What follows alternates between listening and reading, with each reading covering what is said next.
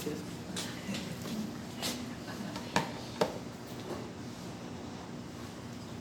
evening. Uh, may blessing din ako, Pastor. Tonight, I've learned two new songs tonight. I've never heard them. Okay. Yeah, this is the first time I hear them. Okay. Uh, ganda naman na, na, na introduction ni uh, Pastor or Missionary Bill. Okay. Actually, uh, tamang-tama yung sa preaching ngayong gabi. Hindi ko alam why I chose this uh, theme or topic. That uh, there's so many good topic and theme that I preached for for eight years, or 50 years. Pero this is uh, the word the word that I'm going to preach to you tonight. Okay? Uh, isang ano lang, uh, testimony lang. I'm a civil engineer by profession. I'm a businessman. So, I left the business world of construction just to be uh, with the Lord. Sabi ng pastor ko kasi, Amerikano rin. Now you're building lives. Before, Mm. you're building uh, buildings. Now you're building lives. Man. Okay, That's right. Uh, kaya sabi ko sa mga member namin kasi most of my members are hand to mouth. And most of the time they're not faithful because they want to uh, spend time working. Because they want to get some money for their family. I told them, if that is my point of view, I've never left my business at all. Mm. I know that I'm not going, I'm not getting anything from you. But I know the Lord will, will feed me. But until now, the Lord is feeding me. From those people. Amen. That's why, wow, the Lord is great. The Lord is good. Okay, if you have a Bible, please open with it quickly. Acts chapter 20, verses 28 to 31.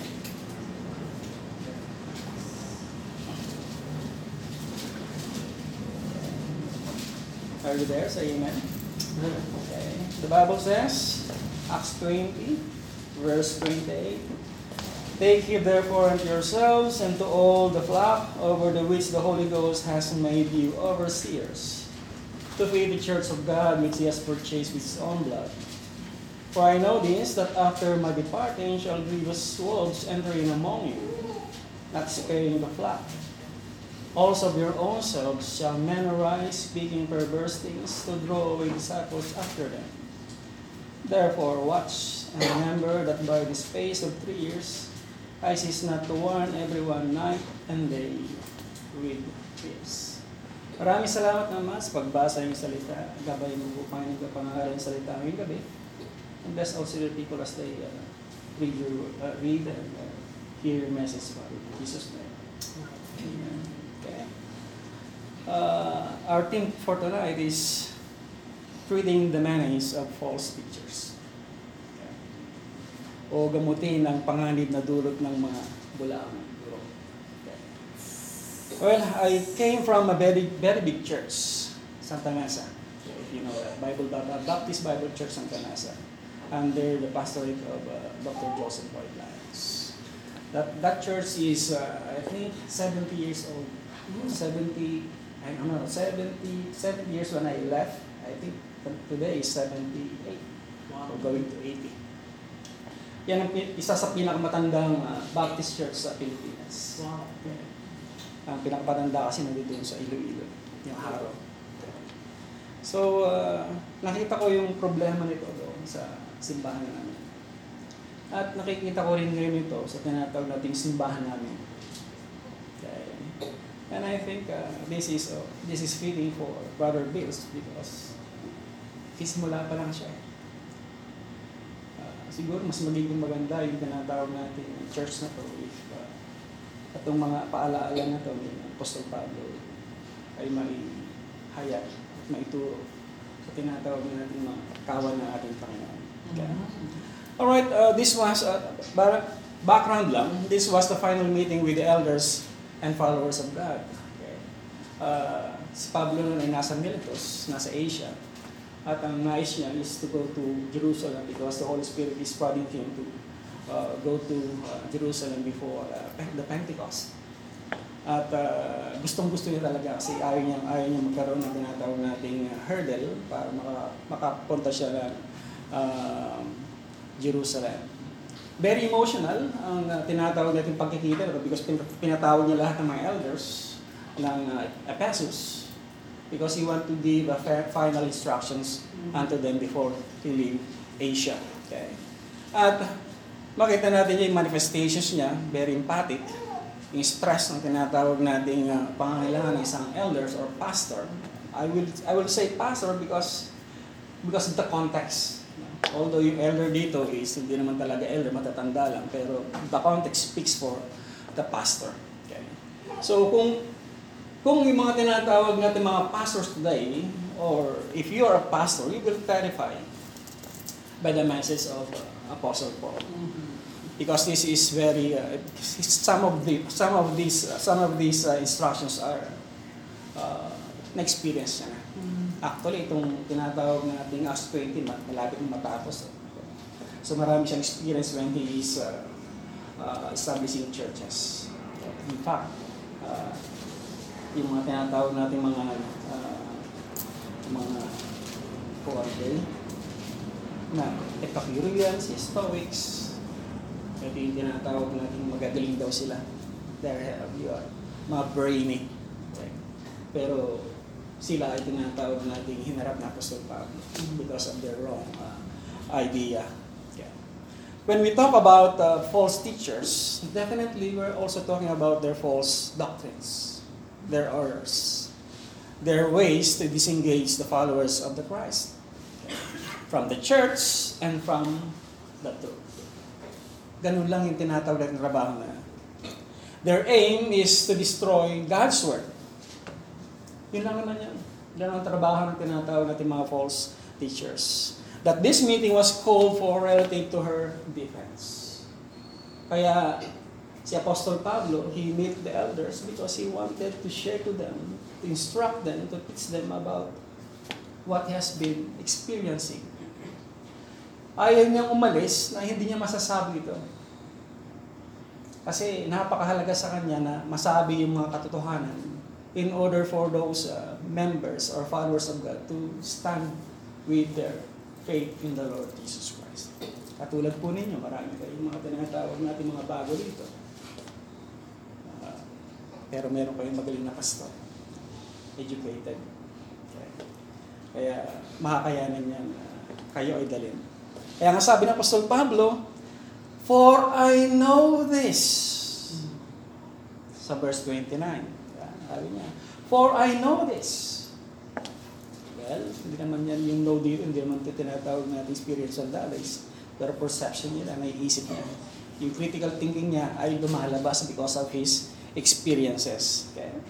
Paul says that pastor's departure will be a harm to the church. Alam ko yan. Kasi aalis na ako eh. I will be leaving you behind. Wala nang tatayo sa inyo. Wala nang magtuturo sa inyo. Kaya miniting niya ng heart to heart ng tinatawag natin mga elders of the church because alam niya na pagtapos, pag wala na siya ron, magkakaproblema ang mga followers ng ating Panginoon.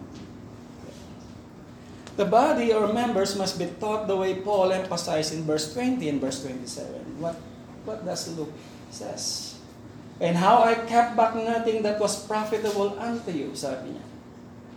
But have showed you and have taught you publicly from house to house. Okay. So nakita niyo yung ano, yung tinatawag nating uh, uh, vocation ng Apostol Pablo. Mahilig talaga siya magturo.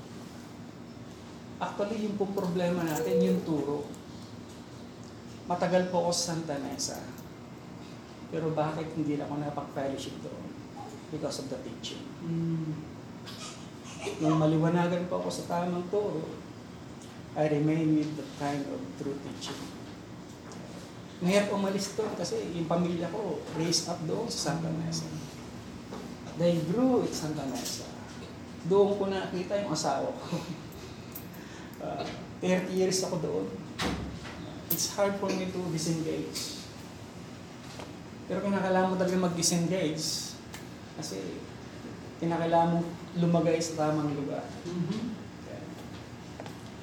Verse 27, sabi niya, For I have not shunned to declare unto you all the counsel of God. Ito yun, mga minamahal. Ito yung lacking sa bawat mga churches na nakikita natin. Kung minsan, paulit-ulit lamang yung tinatawag natin kanilang mini-message sa atin. And I uh, took it as uh, a challenge to me. Even if hindi masyadong malalim yung aking uh, experience pag-aaral, uh, I, also graduated sa uh, Theological School of Santa Mesa. Pero hindi ganun kalalim yun, yung tinatawag nating teaching. Pero napakaraming mga estudyante ang, ang graduate sa eskwela ko na many of them now are in the mission field, foreign missionaries. At uh, kinakailangan mong, kinakailangan ko sa, tala- talagang ituro lahat from Genesis to Revelation. Right. Because this is the whole counsel of God. Ang sabi nga ng mga member namin, sa pag-aaral na ano, parang kaming grade 1. Matatanda na kami, pero para kaming grade 1 pa lang na nagsisimula. Kasi ganun kalalim ang salita ng Diyos. Once you started it, verse by verse, maintindihan mo talaga na, wow, ang sarap pa ng salita ng Diyos. Right. Napakasarap. Totoo yung sabi ni Pastor, Pastor uh, uh, Bill kanina na iniisip ko rin malis na. Because of hardship. Right?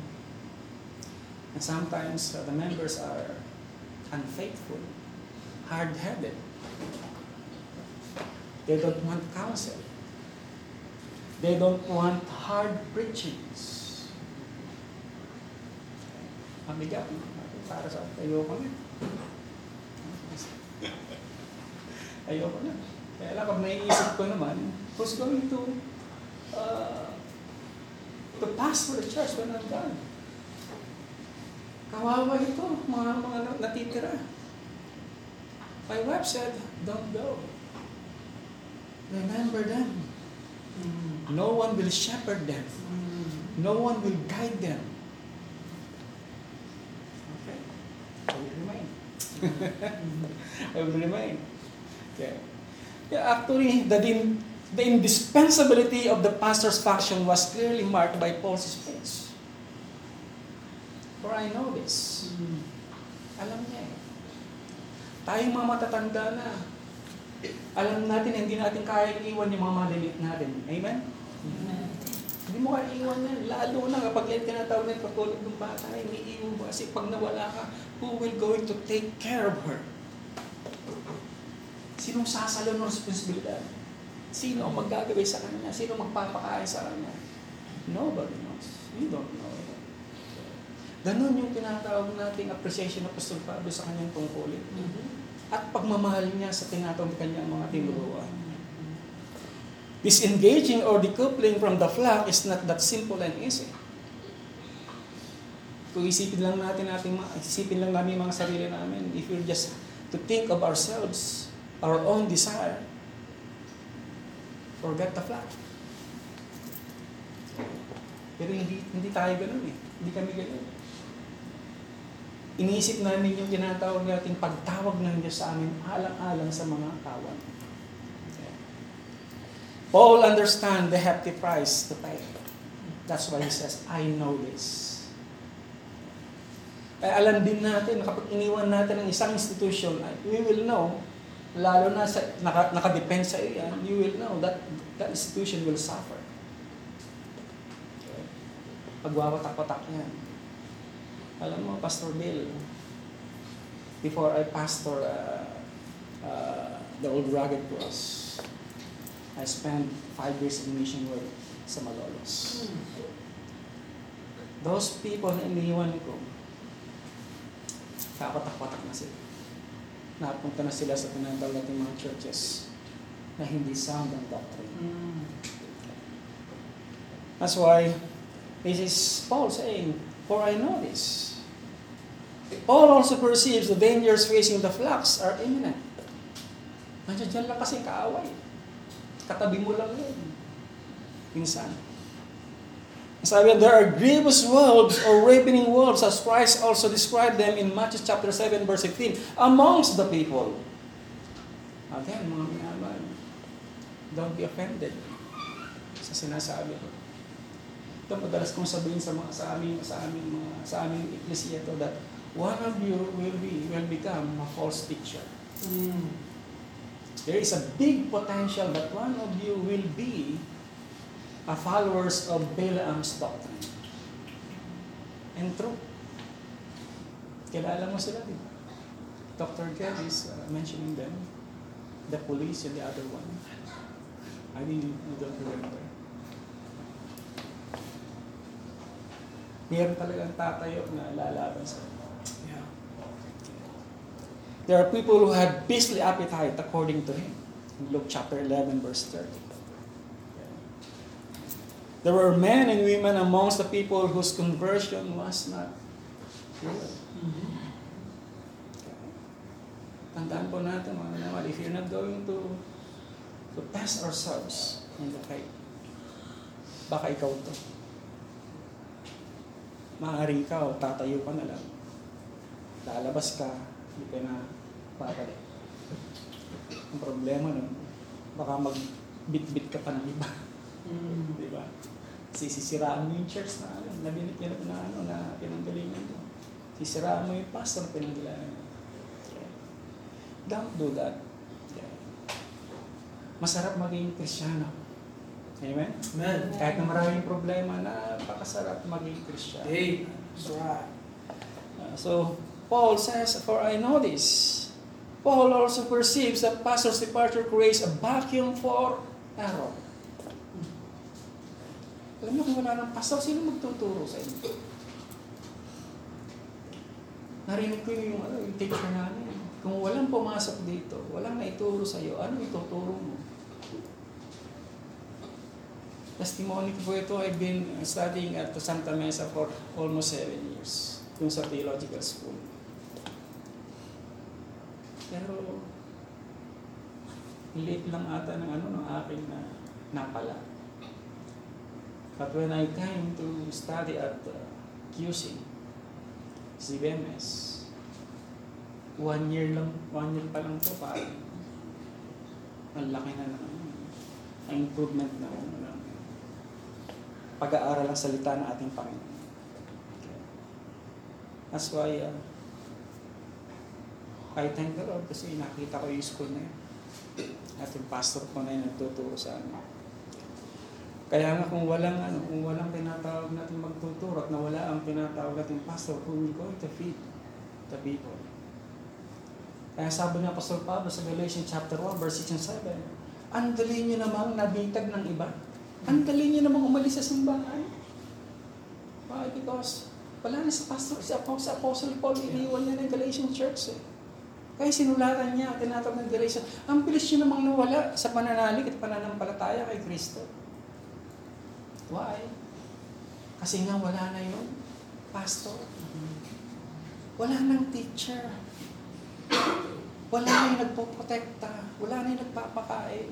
Wala na yung nagdagay.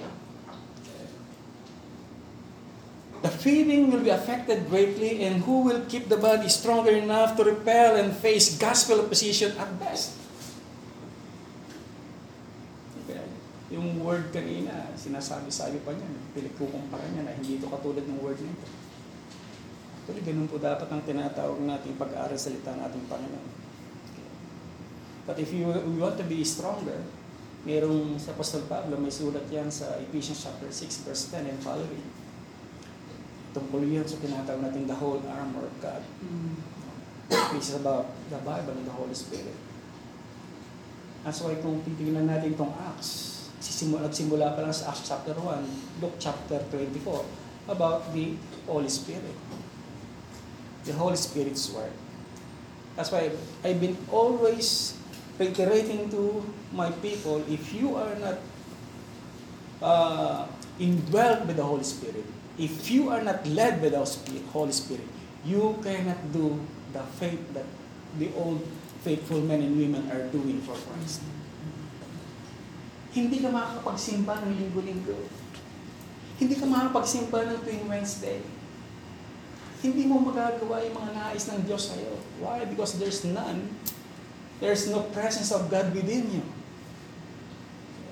Yun ang nagtutulak sa'yo. Yep. The Holy Spirit. Yun ang nagtuturo sa'yo.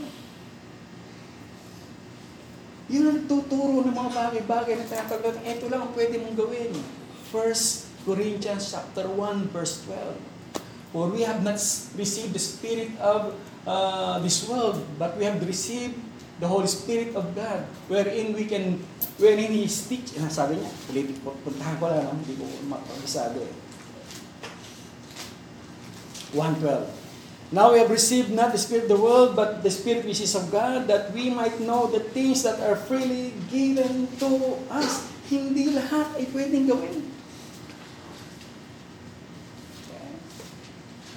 Okay? Eh, kung sabi ng mundo, eh, sino sabi sa'yo na hindi lahat ay pwedeng gawin? False teaching na yan. Diba? False teacher na yan. Nung narinig ko na hindi lahat ng trabaho ay para sa Kristyano, shock ako. Pero, biblical ba? Yes. Kung talagang wala magtuturo sa atin ng mga gagawin natin, we will be lost. Although sometimes it's hard to, to comprehend and understand and follow, but that is the Word of God. Hindi pwede issue ito. Hindi pwede issue Also in verse 29, sabi niya, Paul also perceives that pastors departure creates a vacuum for error. That's the last uh, thing that I say. Also in verse 30, sabi niya rito, Also, your own selves shall men speaking perverse things to draw away disciples after them.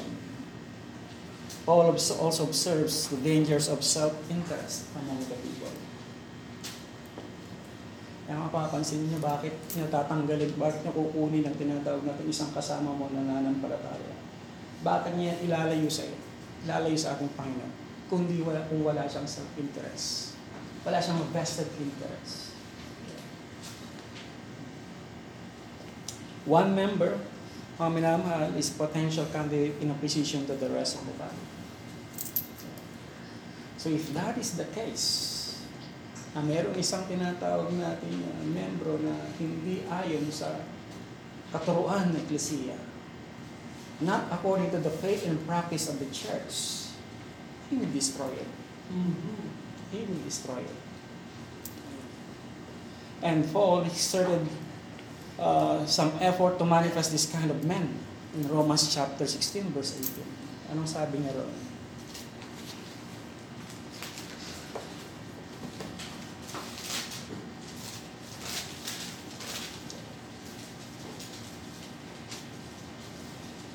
Now I beseech you, brethren, mark them which cause divisions and offenses contrary to the doctrine which you have learned and avoid them.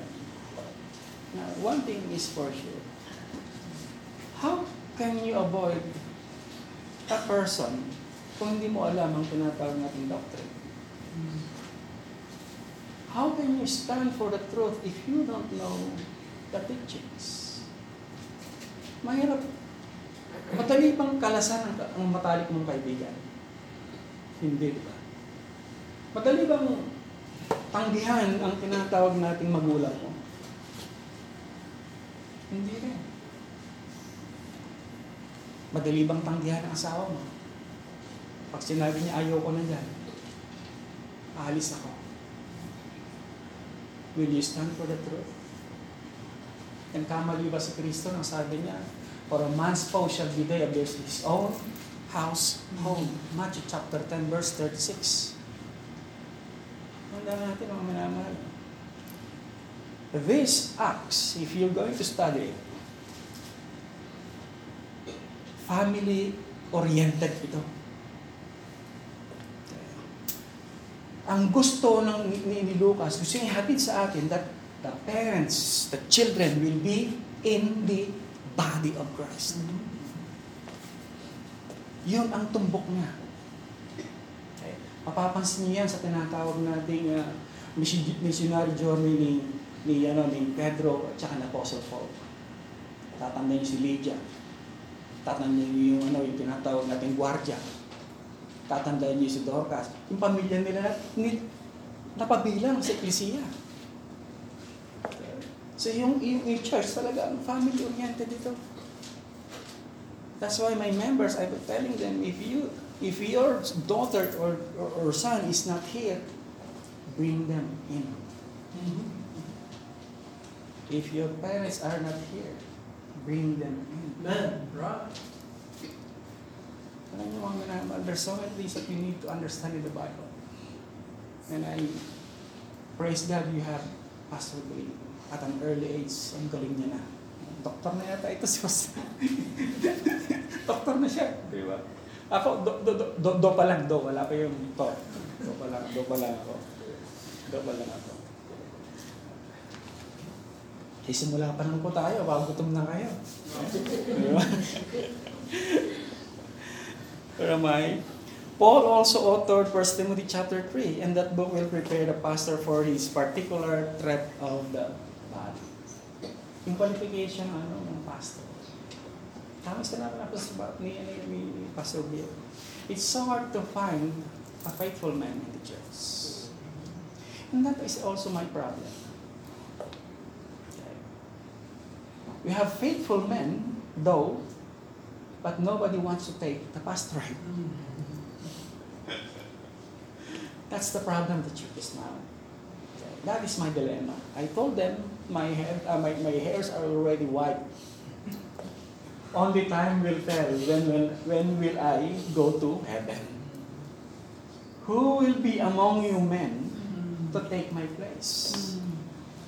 I don't want you to go to Santa Mesa, to our mother church, and say, send someone to be at Santa Mesa, at, at, at, at, at Antipolo. That is also wrong doctrine. Kasi dapat ang mag ang ano ang, ang, ang, sasalo ng pastorate yung membership. That's right. Hindi ka pupunta ron magpapatulong para sila magsabi ng itong dalhin mo dyan. No? Mhm. It has to be the member. Okay. Yan ang ecclesiology natin. Actually, dati hindi ko alam din yan. Hindi ko alam na fundamental kami sa Santa Mesa. I've only learned that when I studied at CBMS. Wow, sabi ko. Ang dami kong hindi alam. Okay. Kaya nga sabi ko, kaya kailangan ko pa mag-aral.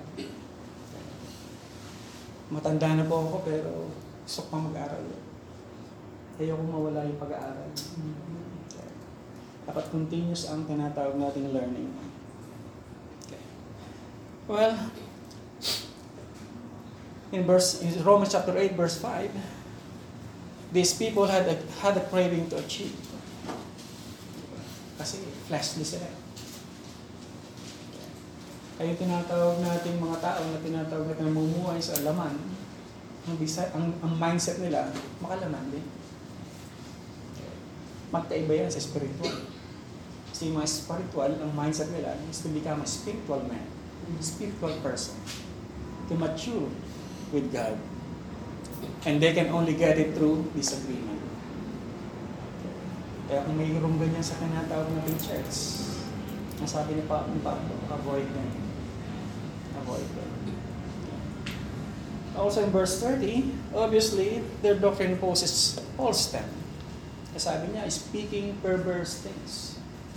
And who are the people who opposes Paul? Hymenaeus and Pilatus. Anong doctrine ni Apostol, Apostol Pablo about resurrection? Merong resurrection of the dead. Sabi ng mga dalawa na, no, the resurrection is past already.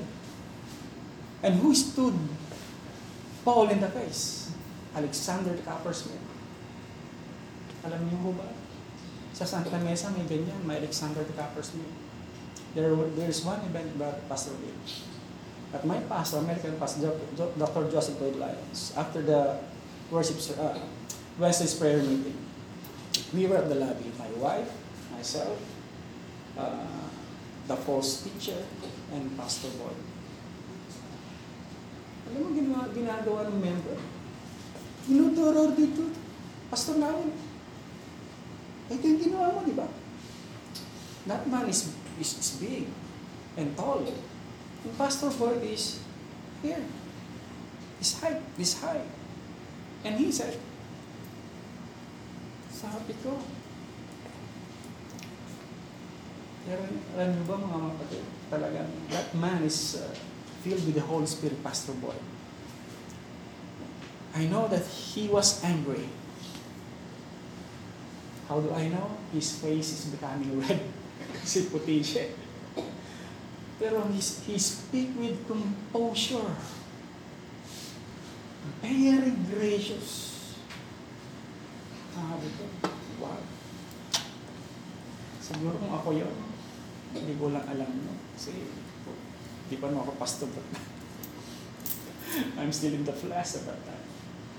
As when the pastor said, you know, Brother Ruben, you are, you are temperamental.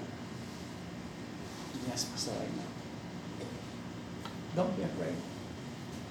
God will use that in your ministry. Pero alam niyo mga minamahal, the Lord take care of my temperaments. Hindi na madaling magalit. Ang tagal, ang, yung pasensyoso, yung pag- pagiging pasensyoso, dumating na lang sa akin na kahit nagalit na galit na ako, hindi ako nagsasalita lang. Sabi ko talagang, kailangan diplomasya eh. Ito si Pastor Pablo, diplomatic ito. Na kahit na ikaw ay uh, sinasalungat, okay, sige lang. So Pastor, pag ginaganon ka, uwi na tayo sa Amerika. Ano? this melody basing. Okay? So, if a church had members like them, as like in verse 13, may masasabi pa tayong unity? May harmony ba? May intimate relationship ba? Wala. Okay. Kasi magugulo lang ang simbahan pag may mga tao ganun ang pag-divide ng church. Kaya sabi ni Apostol Pablo, meron akong mga recommendation sa inyo sa verse 20. Okay. So ano yung recommendation niya laban sa tinatawag natin mga banta ng mga false teachers and their teachings? Una, pastoral responsibility to himself that he may live up to his call as a true teacher. Sabi niya doon sa ver- verse 28, Take heed therefore unto yourselves. Sino yung yourselves? The elders. The pastors. So naintindihan niya na kayo. Ingatan niyo yung sarili niyo sa lahat ng bagay. Wala naman lahat ng bagay din.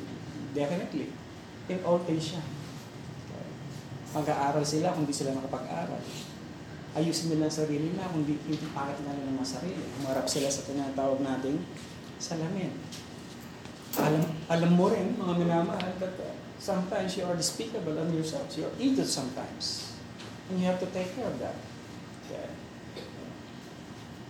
And this is important so that we pastors will not be called false teachers. Kaya nga, tinawag niyo tinatawag nating elders para alamin nila ang tinatawag nating difference ng mga elders, supposedly, and false teachers. And their teachings and their manners.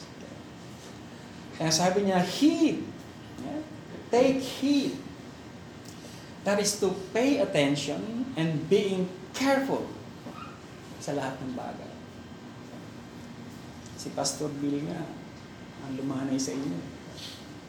Ayaw niya kayong masaktan.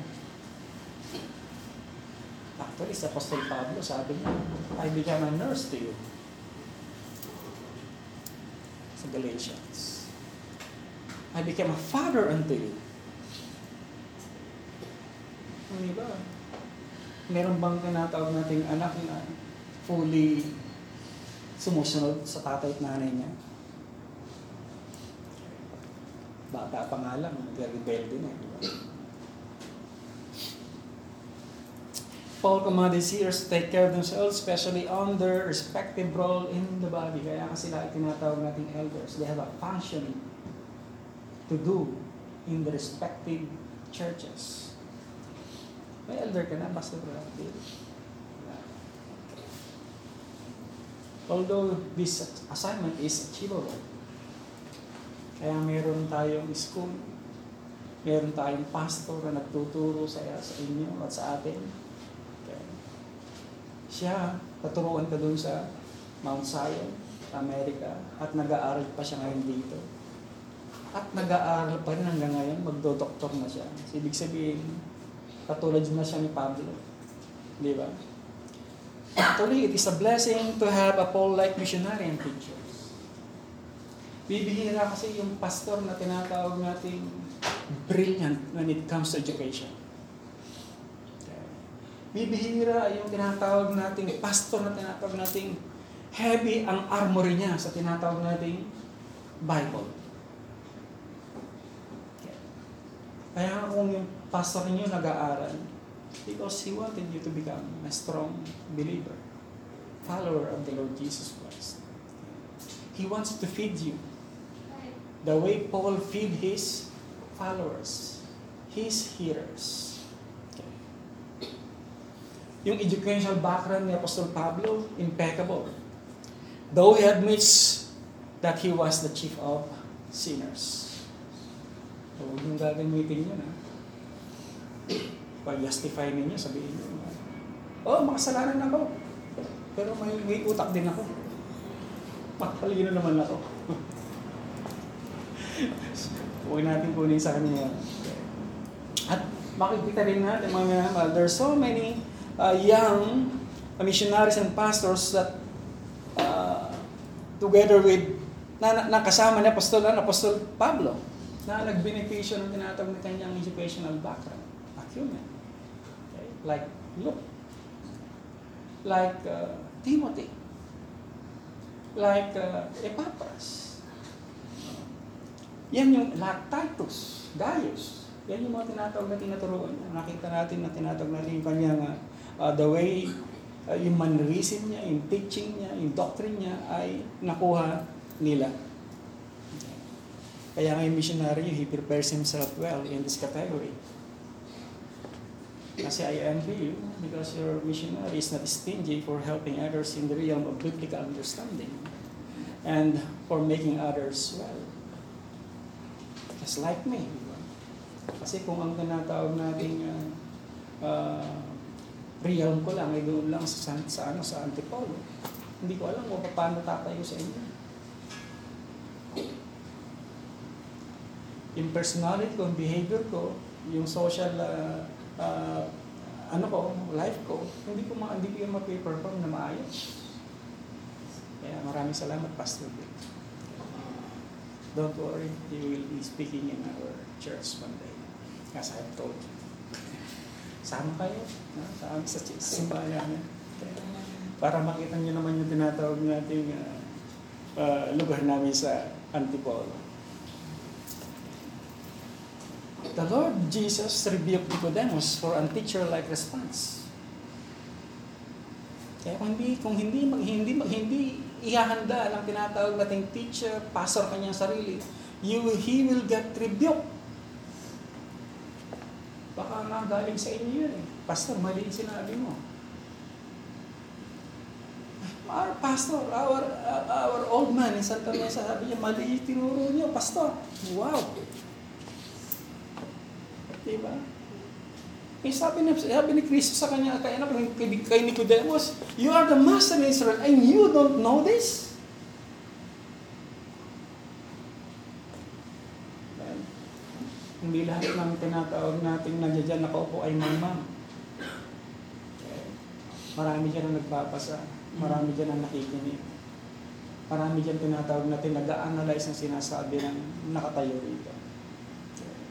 At ikukumpara nila yan sa tinatawag nating salita ng ating Panginoon.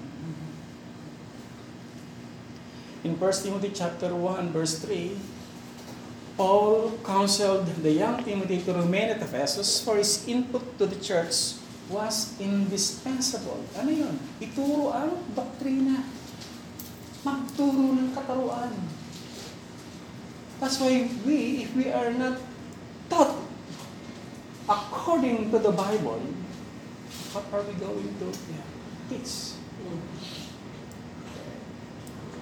Sa panahon natin ngayon, mga minamahal, yung freedom of speech, hawak-hawak o tangan-tangan na ng bawat mga tao. Bakit? Masama ba magsalita? Masama bang sabihin ko ang aking ideya?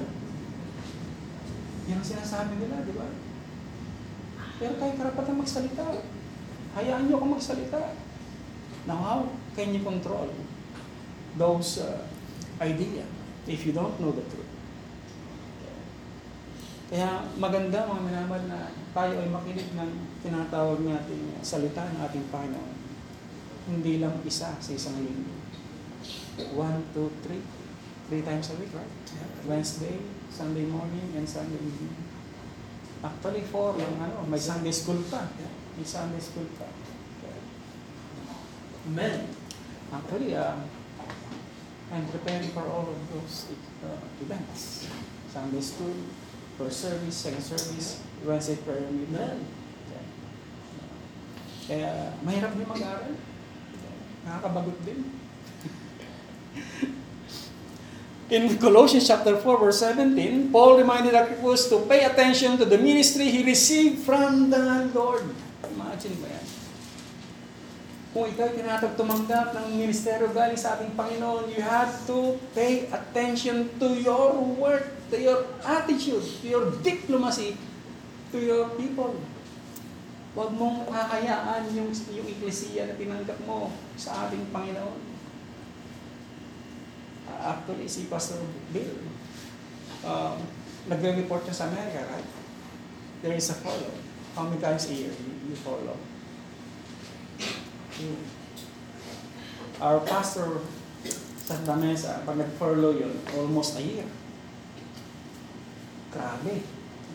Minsan, minimum niya 3 months. Going to 6.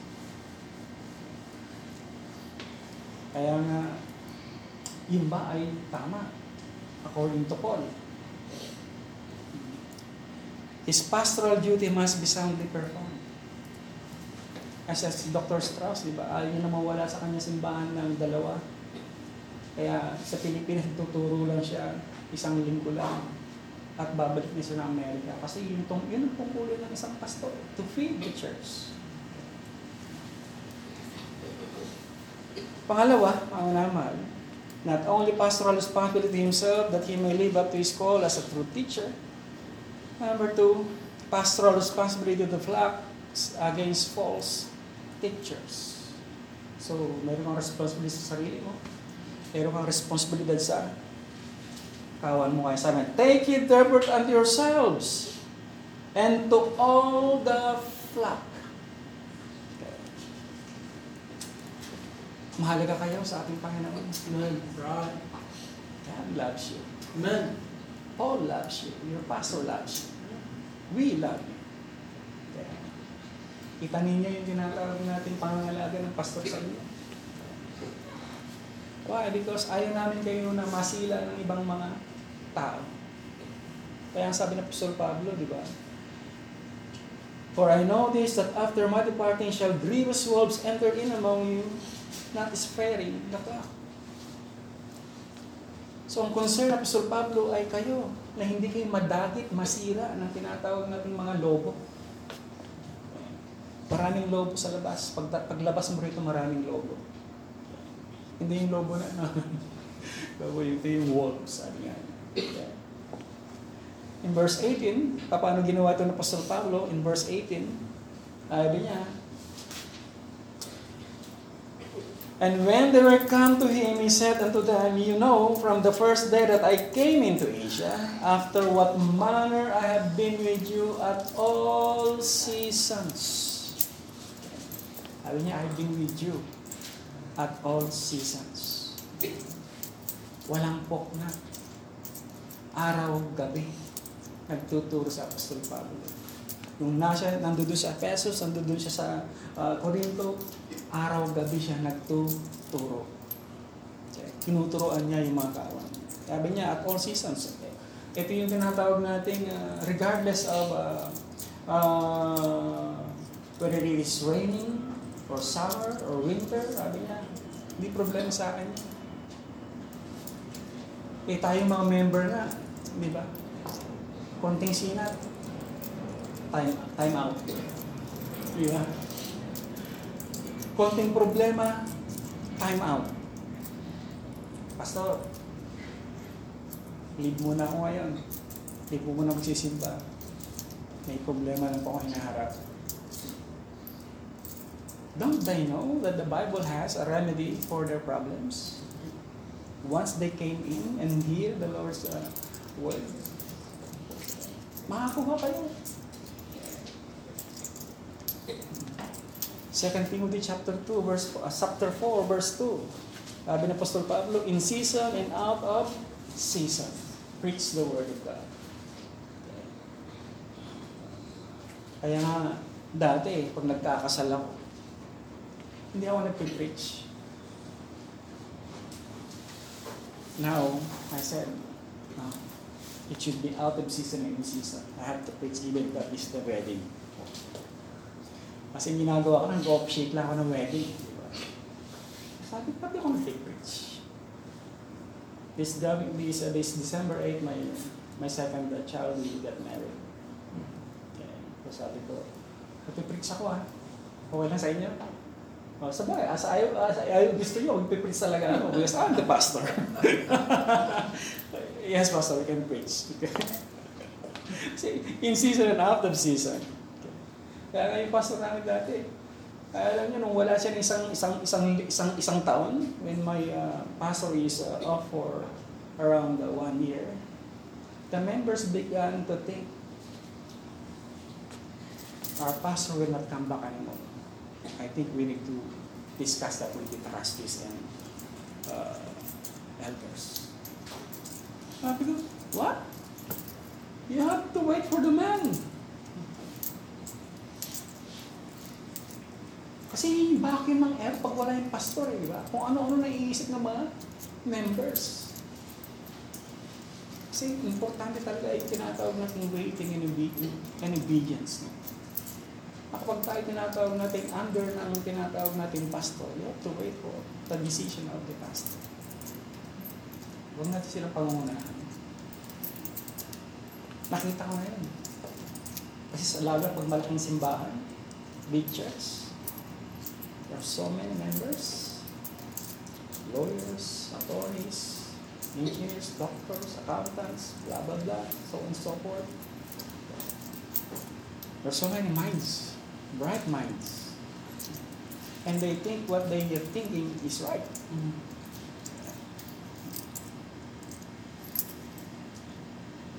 In verse 19, sabi ni Pablo, I kept back nothing that was profitable unto you. Yan yung, yung pakinabang ay para sa inyo. Mga bagay-bagay na kayo makikinabang, sinabi ni Pablo, wala akong withhold, wala akong reserve para sa akin. Lahat ng bagay na pakinabangan nyo, sabi ng Apostol Pablo, I shared them to you, I pitched them unto you, I gave them unto you, I offered them unto you. Kaya yung pastor niya, pamamaya, inuutangan niyo pa. Hindi naman siguro. Ayan, Biro lang, biro lang. Kasi may meron sa amin, namumutang sa akin. Nabi ko, namumutang ka sa akin? Hindi pa dapat ikaw nagsusupport sa akin. Tapos mamumutang ka sa akin. Wala akong trabaho. Kaya akit back natin that was profitable to you. Alam ng, alam ng pastor niyo kung sino yung, anong pangangailangan po yun. Kaya kinakailangan yung pastor ay dapat lagi nasa simbahan. Laging kadahupang palad ng mga members. I the Lord because for eight years, Pastor Bill, I have no recollection that I am uh, that I am absent for one session in the church. Okay? Wednesdays, Sunday morning, Sunday af- afternoon, except when I am invited to other churches. Yung mo pinagpapasalamat sa akin mga talaga, I am present all the time in the church. In teaching the word that I am present. Verse 27, for the Apostle Paul, for I have not shared to declare to you all the counsel of God. That's why I, said, I, I told my, uh, my uh, members, we will study the Word of God from Genesis to Revelation. We are through with uh, the minor prophets, we are through with the major prophets, we are through with the uh, New Testament, we are through with Proverbs, we are through with uh, uh, Psalms, we are now in Genesis, and um, we're in Acts right now. So almost, almost the entire book, or entire Bible, I already fixed. That is my uh, challenge to myself to preach them all. And we gain a lot from the word of the Lord. And then, ano pa ang responsibility sa mga uh, anak ng Diyos?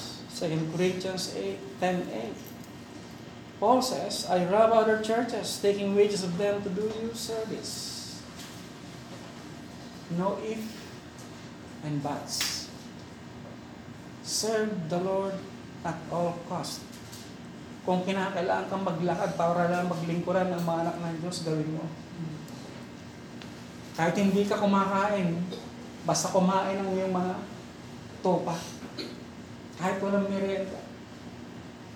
When we were in Malolos, we drove from Manila to Malolos.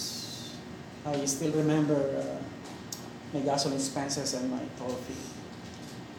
If I have to go to Malolos and go back home, I need to have at least a thousand pesos in my pocket for the gasoline and uh, food. And, so. and one time, because I had no more, no more uh, job, what do we have? Well, I have uh, 400 pesos. That's only enough for the gasoline and the, and the, uh, and the, uh, uh, One way. Shall we go? My wife said, we have to go. Okay. it's good to have a, a wife. he, is the, he is the force behind go.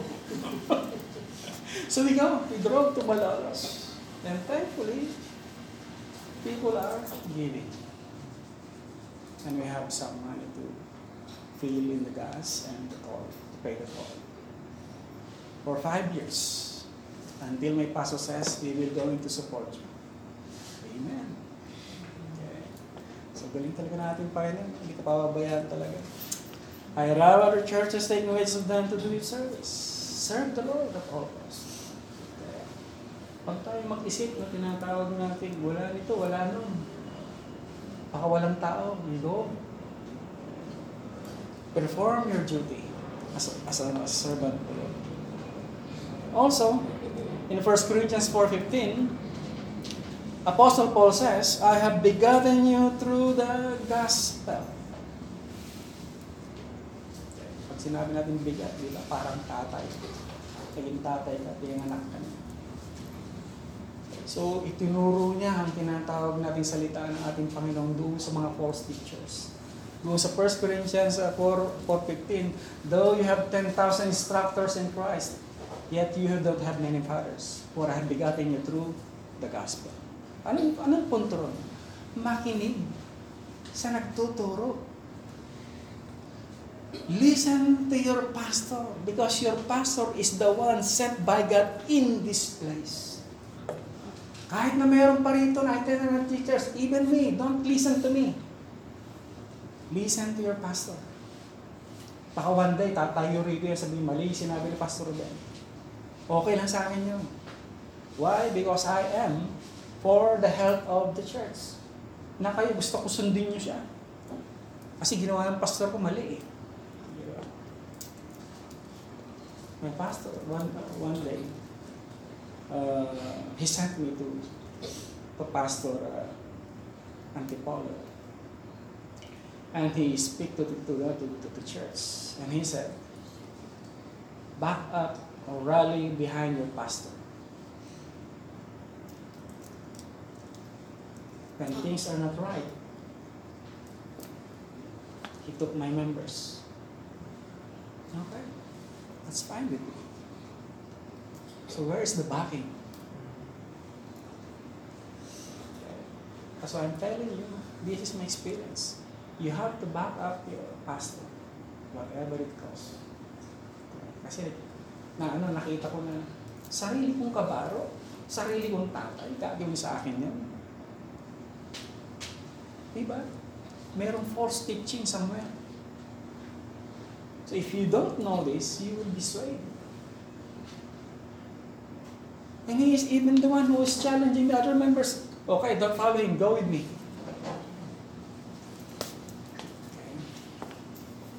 My pastor is very kind with me. He's very kind with me. That pastor. You know what? One day, because my uh, eldest daughter is going to graduate at La Salle, tough. I have no more money. It is uh, the last semester. I need 50,000 for uh, the graduation fee and uh, the, uh, the uh, enrollment fee. One day called me, Brother Ruben, you come to the church. Ah, yes, Pastor. Please don't be late. Yes, sir, I'll be there. Before you go any, anywhere else, make sure to go to the office. Yes, sir. Then he, he, he gave me a, an envelope, sealed envelope, white envelope, put it in my pocket. So what's that? Don't ask anything. Just say thank you. All right. Thank you, sir. I gave it to my wife. When we reached home, my wife opened the, the, the, the, envelope. Ooh, 500 pesos, 100 bills. Ah, 100 pieces, so 500 pesos, 50,000. Wow. My, my wife cried. Actually, we are very dear to them. With Ma'am Donna, his, his wife, and Pastor Bob, we are very dear to them. Whenever my, my pastor called, uh, wants to, uh, to, to, to do something in his house, he called me. Brother Roman, can you do this? Can you do that? Yes, sir, I can go right away. Is that is the way I serve my pastor. Even if I have a job somewhere else. No, sir, I'm going to go to your house. Don't worry. I, I will prioritize you. That's why we are so kaya there, there are some uh, instructions, there are some teachings that is not uh, conducive or uh, related, relative to the Bible. Ngayon ko lang naintindihan because of the teachings. So, I have begotten you through the gospel. Pastor Bill will going to feed you with the gospel of God, with biblical teachings. This is first and foremost our responsibility to the flock. Na maintindihan ninyo ang ibig sabihin ng salita ng ating Panginoon. Pangatlo, the pastoral responsibility of the Holy Spirit's mandate in view of false teachers. The Bible says, over the which the Holy Ghost has made you overseers to feed the church of God. So, sino nag-uutos? Sino nagbigay? The Holy Spirit. Even in Acts chapter 1, wala na si Kristo. Ang nag-uutos ay ang Holy Spirit. Ang nagkukumanda ng Holy Spirit sa mga disipulo. In Acts chapter 1. So makikita rin natin dito that the Holy Spirit is giving uh, mandate to uh, the people. To the servant of God. Sabi niya rito, the Holy Spirit has made or appointed or placed the elder in their relative function. So, myself and Pastor Missionary Bill, Pastor Bill, God placed us into the ministry. So yung trabaho na ito ay binibigay ng tinatawag nating Panginoon sa mga dapat manungkulan sa Kanya. At silang tinatawag nating in-appoint. Silang inilagay sa tinatawag nating lugar. Sabi niya, you're going to feed the church. So walang ibang magpapakain ng tinatawag nating mga flock aside from the elder or the pastor. But if the pastor allowed you or designate you to, to, to preach or to teach, it's his call. His call. One day I, I realized, Pastor uh, Jeff told me, avoid designating a person to be a leader or to be a teacher. Why, sir? It is hard to get back that position. it is hard to say you don't you are not fit to teach. Totoo yun. Hirap ma-open yun. That thing happened to Teresa, Bible Baptist Church in Teresa Rizal. They appointed a pastor because uh, the pastor there uh, died. I told the deacons, you don't appoint someone who is not qualified. But they appointed a person who is not qualified. So he became pastor. After few months, one to three months, those uh, elders said, baba ka na dyan. They removed the pastor. What a shame. And the pastor, he left the church and his wife, his family. Don't, don't they know? Well, hindi ko alam yung isip ni Brother Bill and the others. But a pastorate is what? God-given place by the Holy Spirit. This is an appointment. This is a great privilege from God to serve the Lord. And pastors owe this placement from the Holy Spirit. You have to abide by it. Everything that is happening in the church should be what? According to the leadership of the Holy Ghost. But we have the Bible as our authority. Ito yung nagbibigay ng tinatawag nating qualifications. If they if they think the pastor is not qualified is fit, probably they they read it. Okay, pastor, you you go down. Isn't it? Na parang afterthought yan.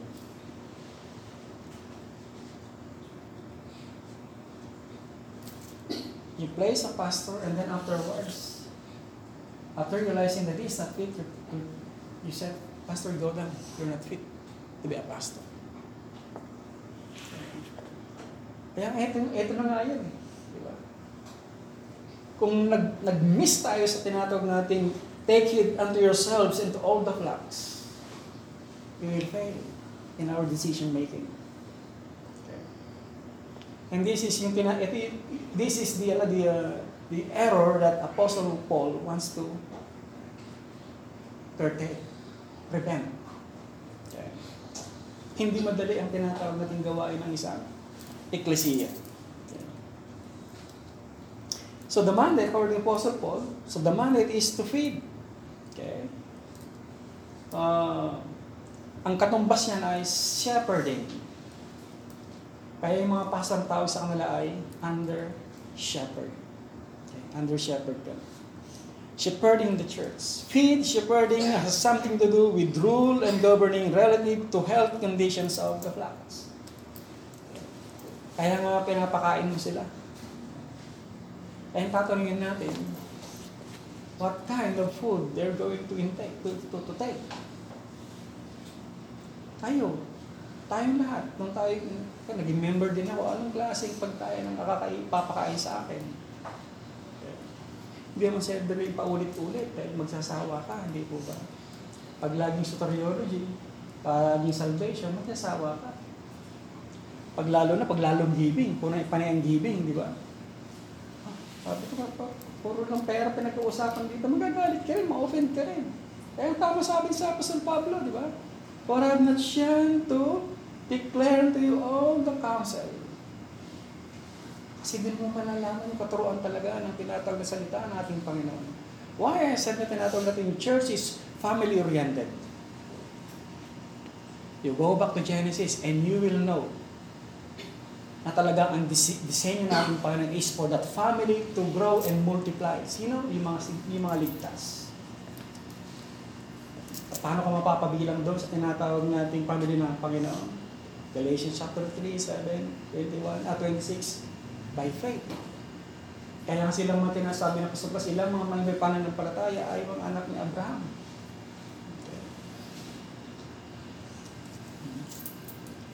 The Lord Jesus described in John's writing the fashion of a shepherd in John chapter 10, 11 and following.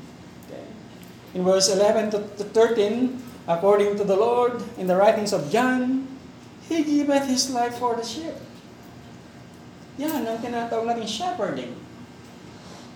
Diba? No pastor should endanger the lives of his sheep. Yun yung tinatawag nating feeding. Hindi ka rin magpapakain ng lason sa tinatawag nating mga tupa mo. Isipin mo kung tinatawag natin what kind of food they, you will going to offer to your flocks. Are they nutritious? Are they healthy? Of course, I'm not going to give my, uh, my, my son and my daughters all junk foods. Pero minsan kumakain sila ng junk. Huwag masyado. Basura yan. The first line defense should be the pastor through his counsel, guidance, preaching, and teaching. Kaya pag nagkulang ang tinatawag nating pangangaral ng salita ng ating Panginoon ng pastor, you are not fed well. We are not fed well.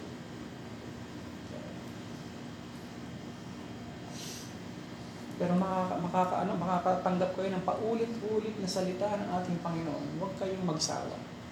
Do not be offended. Kasi sa umpisa, hindi mo matatanggap yan. eh. Pero habang ito inuulit-ulit sa iyo, naintindihan mo na, oo oh, nga, tama yung sinabi ng pastor. Now I know.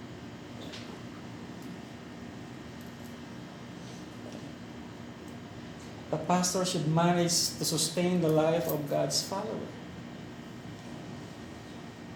Kaya nga, mahalaga ang tinatawag nating under shepherd. Pastors must serve the flocks with nutritious foods. Kaya sabi ni Job, I esteem the word of God more than my necessary food. Di bali siguro wala ka ng kainin. Basta nandiyan ang salita ng ating Panginoon. Kasabi naman ng iba, ikaw na lang, pastor. Kakain kami ng kanin. si Kristo, di ba? Ilang araw at ilang gabi na hindi kumain. How many days and nights did Christ, ah, si Kristo hindi kumain ng kanin? 40 days and 40 nights. The same with Moses. Sa atin, wala lang tayong merienda. Galit na galit na tayo. Di ba? Hindi ko kumain ng tanghalian. Yung mukha mo, may inis. I have a friend. Pag hindi nakakain, walang kilala. Kain muna ako para makilala kita. And then in verse 14, in chapter, John chapter 10, he knows his sheep. Of course, Pastor Bill knows you very well.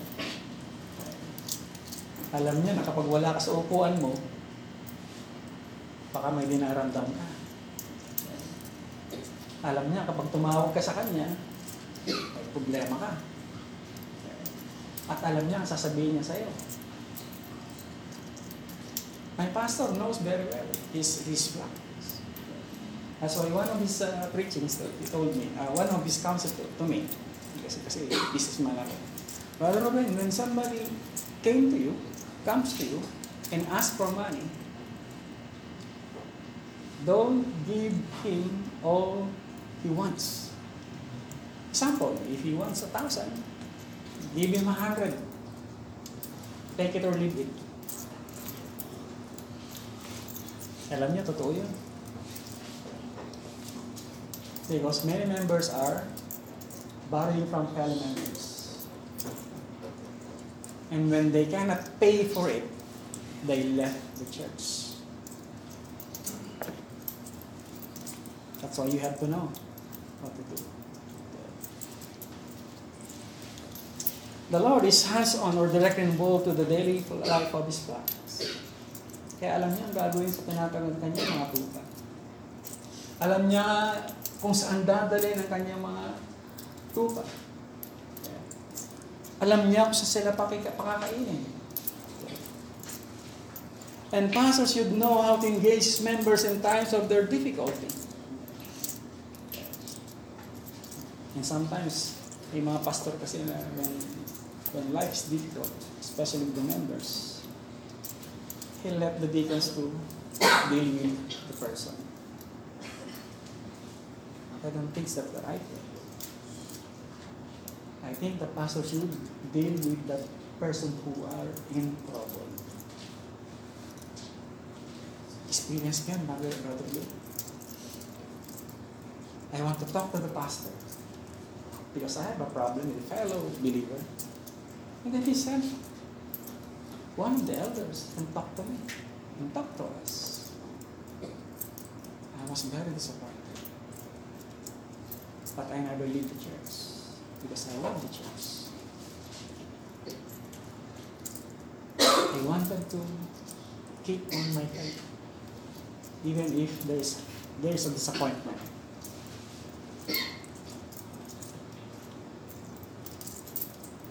Sometimes may mga members na tinatawag natin na madalas mag-absent.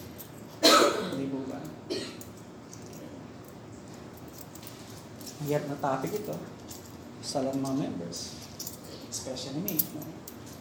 Uh, yung pastor just uh, to- told me that uh, there should be policeman or or uh, military man in the church. But we have. Because uh, our policeman is always absent. That's the problem with them. And I don't know what to do. Brother Bill, you can counsel me. so I told, I told my people, huwag niyong gagayahin yun. Wala kang mapapala kung tinatawag nating absentee ka. Well, number four, in verse 28 still, Luke says, which he has purchased with his own blood. Pastoral responsibility to God's word for his church. Anong ginawa natin Panginoon sa kasimbahan? Binili niya ito ng kanyang sariling dugo. Ibinigay ng Diyos ang kanyang buhay sa kanyang eklesiya, sa mga mananampalataya. Paano natin ito tatanggapin sa buhay natin? Paano mo ito bibigyan ng tinatawag nating seryosong pananaw sa buhay mo bilang isang mananampalataya, bilang isang pastor? Yun ang problema natin ngayon. Ang ating Panginoon, Paul stressed to the hearers the kind of love, the kind of worth, the appreciation, the sacrifice, the protection, and the care of God for His church.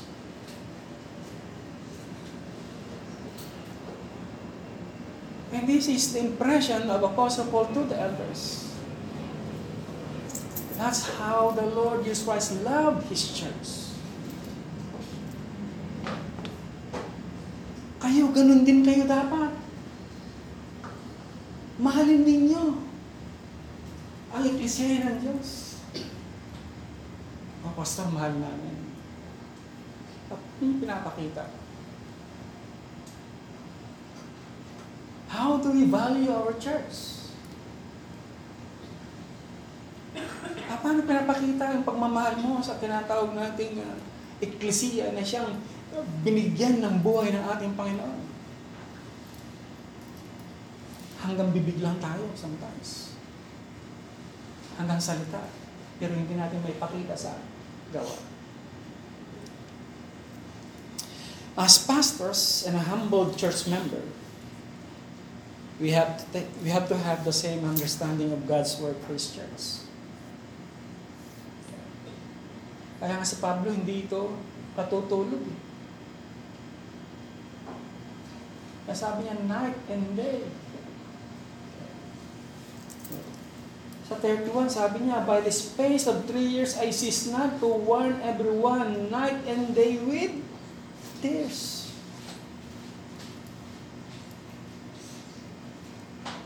Kahit siguro sab- sabihin natin mga kapatid na mayroong mga tinatawag nating bangasubas na mga member. Pero nandoon yung pagkalinga ng isang tinatawag nating Apostol Pablo. Tayo mga minamahal, di ba? How many times? How, how many years na tayo naglingkod sa tinatawag nating sanglibutan na ito? Hindi natin alam na tayo naglingkod sa sanglibutan. Hindi natin alam na tayo tinatawag nating sumusunod sa pita ng demonyo. Nasave po ako at the age of uh, 21. I've served the devil for 21 years. Kaya nga po nung ako'y naligtas, dire-diretso na yun. Kaya pakita ko yung pagmamahal ng Diyos ko. Pagmamahal, pagmamahal ko sa aking Panginoon na siya nagbigay ng buhay para sa akin. Naunawaan ba natin ito, mga minamahal, na ang ating Panginoon na inila, inilagak niya o ibinuhos niya ang kanyang dugo para mabili ang eklesiya na ito. Ibinigay niya yung lahat. Katumbas ito ng John 3.16. Diba? Kaya nga, yung mga anak ko, pag hindi narinig ko rin to, sinasabi ko rin sa mga, sa mga anak ko, kapag hindi tayo parehas sa pananampalataya, you better leave the church. If you cannot follow me, you leave my house.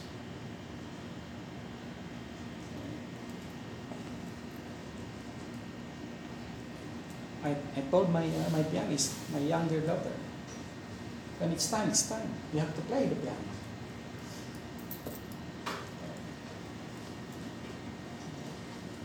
As pastors and modest church members, we have the responsibility to keep the church stronger in moral purity and thoughtful obedience. Yun wala tayo. That kind of faithfulness in obeying the word of God. Sometimes, kahit anong klaseng testimony meron tayo, pastor. Kasi hindi, hindi naman nila naran- naranasan ito eh. Hindi nyo naranasan ito ng ating Panginoon ay nagdanak ng dugo para sa Kanya kasi nobody. They don't understand the pain, the gravity of the price paid by the Lord Jesus for His church. Ganun niya, ganun niya pinapakita sa kanyang mga sa kanyang mga tinuturuan, sinasabihan. Yung Tayo rin, hindi rin nila naintindihan yung pain din natin. Yung pag-aaral, mahirap mag-aaral. Yung magturo, mahirap din. At kapag ay dinispice pa, pinagtawanan pa yung sermon mo, ito masakit. Tanggapin. As pastors and regenerated members, we have to show our appreciation for God's atoning work.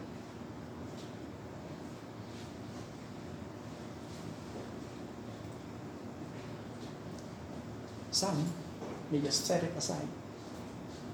Some, they don't mind it. But the elders should think wisely about this. How the Lord gave His life for the church. If we can mimic that, okay, the better. If we can imitate that, if we can show it by heart, the better. And we have to maintain our respectability to God's word for His church. Kaya nga meron tayong Lord's Supper. That's the value of Lord's Supper, the ordinance of Lord's Supper.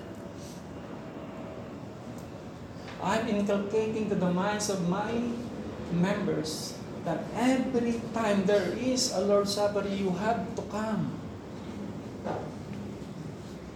This is the way respect and honor God's atoning work at Calvary. Sabi ng Apostol Pablo doon sa 1 Corinthians chapter 11,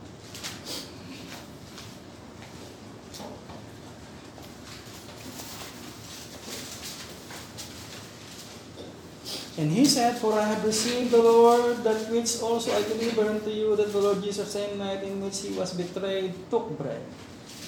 And when he had given thanks, he broke it and said, Take it, this is my body which is broken for you, this do in remembrance of me.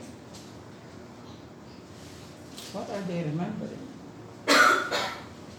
the sacrifice on the, on the cross. They're remembering what God did on verse 28. He has purchased with his own blood what? The church. 25. And after the same manner, also he took the cup when he had supped, saying, This cup is the New Testament in my blood. This do ye as oft as you drink it in remembrance of me. For as often as you eat this bread and drink this cup, you do show the Lord's death till he comes. This is the way we remember the Lord's doing on the cross. This is the way we maintain honor and respect God's work on the cross. This is the way we worship and honor our God. Kaya sabi ko sa mga members namin, every time there is a Lord's Supper, every member of the church should participate and partake. There's so much talk about the Lord's Supper. But this, this is not the proper time.